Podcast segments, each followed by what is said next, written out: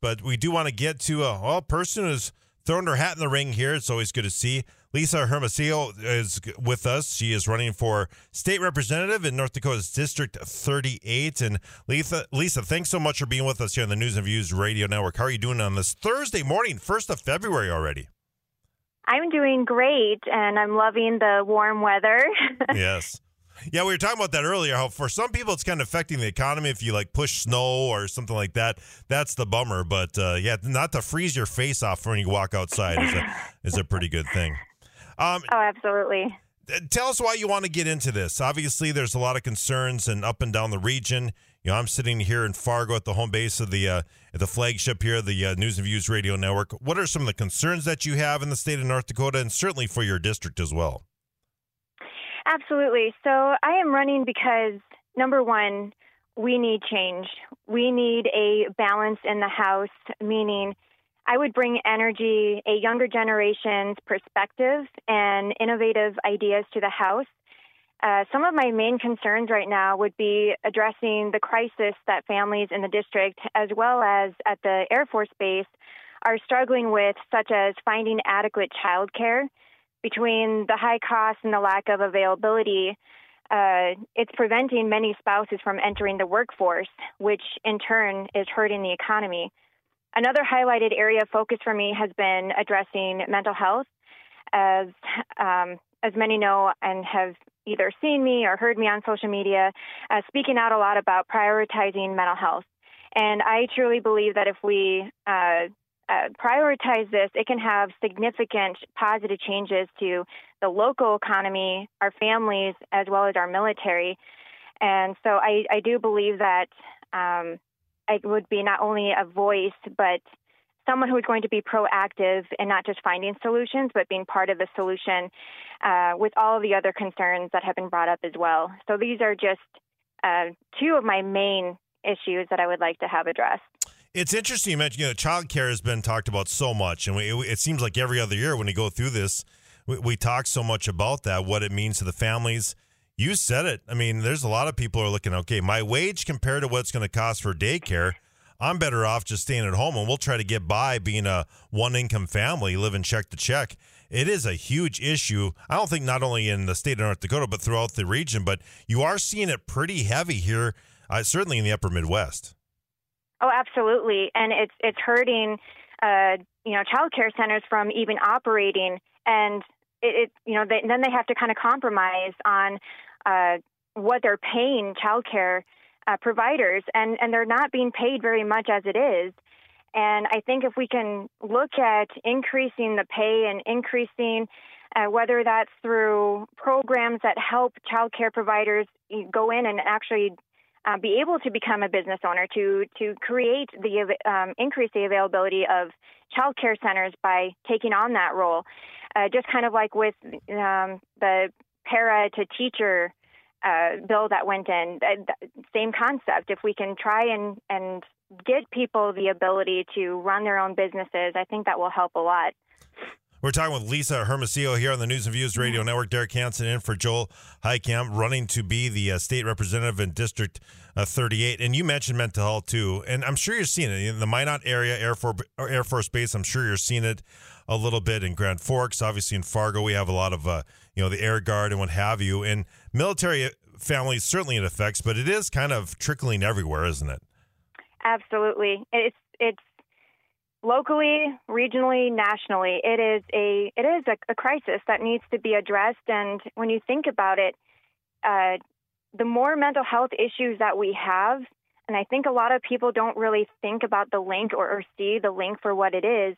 It does hurt our economy if we have people who are who are struggling so severely and not being able to get the services and adequate care that they need, it takes them out of the workforce. It takes them away from being able to contribute in the way that I know they can. And I'm trying to uh, present to people that if we can focus on getting people help and getting them back onto track, it's going to help everybody in the long run.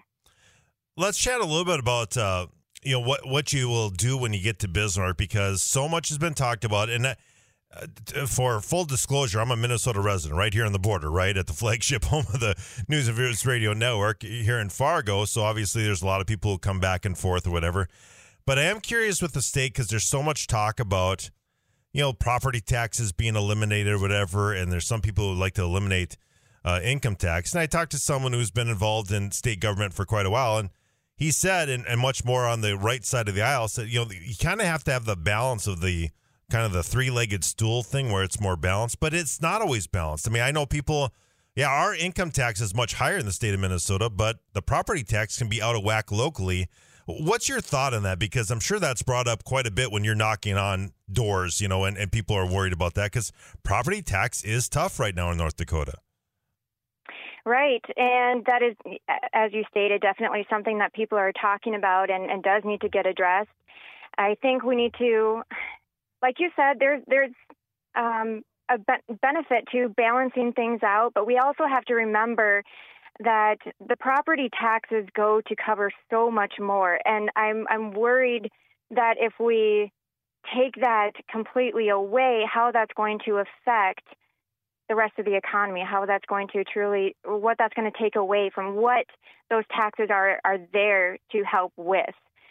Um, and so people are talking about, you know, there's both sides to it. I know that it is high. If we can find a way to, whether that's reducing it or just, yeah, it, it's it's going to be a hard one to to really uh, fix at this at this rate right now. It's going to take time. It's going to take that balance to listen to both sides and to somehow come to um, and you know common ground on this. Well, I think what it is more than anything because I'm a public school guy. My mom was a public school teacher. My aunt was. I mean, we got a family of. So I, am all about that, and I have nothing against private schools, what have you. I think you know it's it's kind of an all above thing. But let's right. face it, local government, it's going to be hard to function without property taxes. But exactly yeah. with, the with the funds that North Dakota has to maybe balance that out a little bit, so it doesn't all fall on the local. I mean, I think that's right. would be the idea that I would look at. I wonder if that's what you'd want to bring to the table if you get in the house. Yes, I agree with that.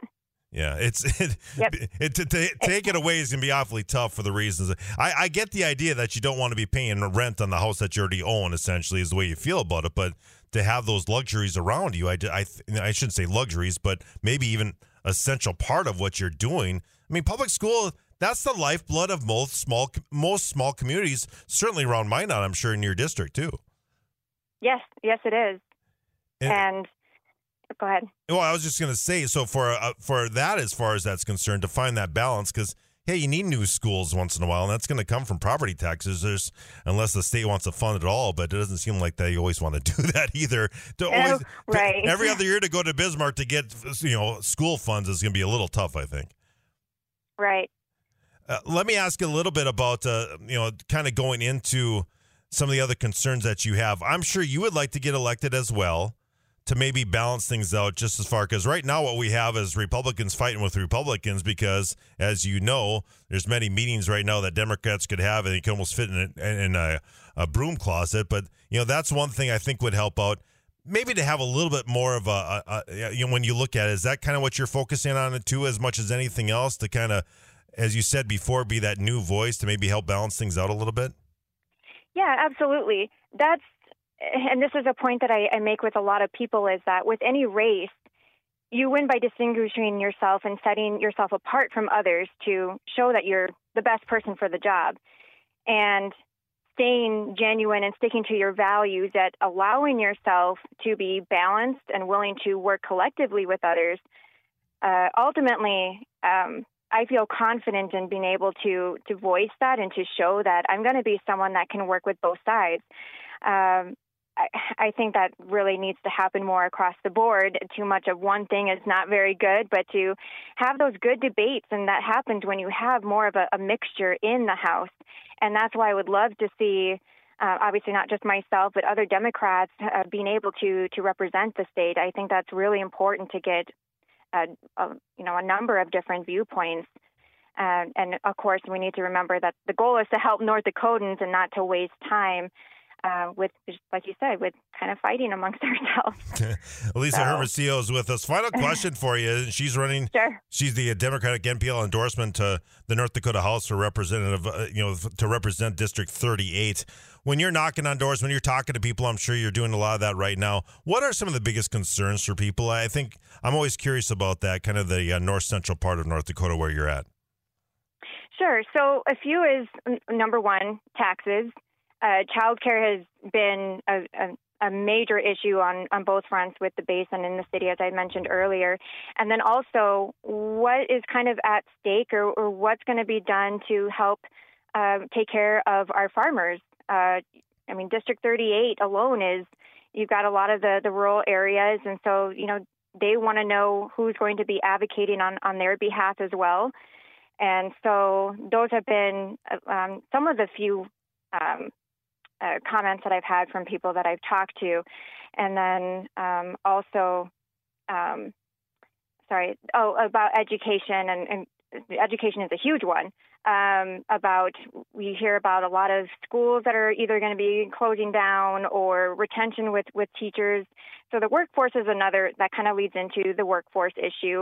Um, how can we get uh, the area um, interested or p- people interested in coming to Minot and, and staying long term, and that's through growing businesses and and bringing more to Minot.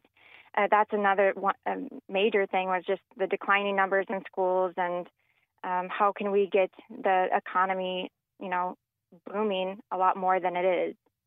Well, it should be a lot of fun with this nice weather. I mean, you could already be doing parades in 50 degree weather, right? I mean, I'm sure you'll have a summer and fall full of that, but uh, that's kind of what we got going on. That's part of the gig, as you know. I mean, uh, Joel would tell you the oh, first time. He's been in a lot of parades over his life, you know, with his sister and himself, actually, knocking on doors and looking for votes. So good luck with that. We do appreciate your time, and I'm sure we'll talk to you again down the road. All right. Thank you so much for having me. You bet. Thanks so much for being on with us again. Her name is Lisa Hermosillo. She is running to be the Democratic NPL endorsement for the North Dakota House Representatives for District 38.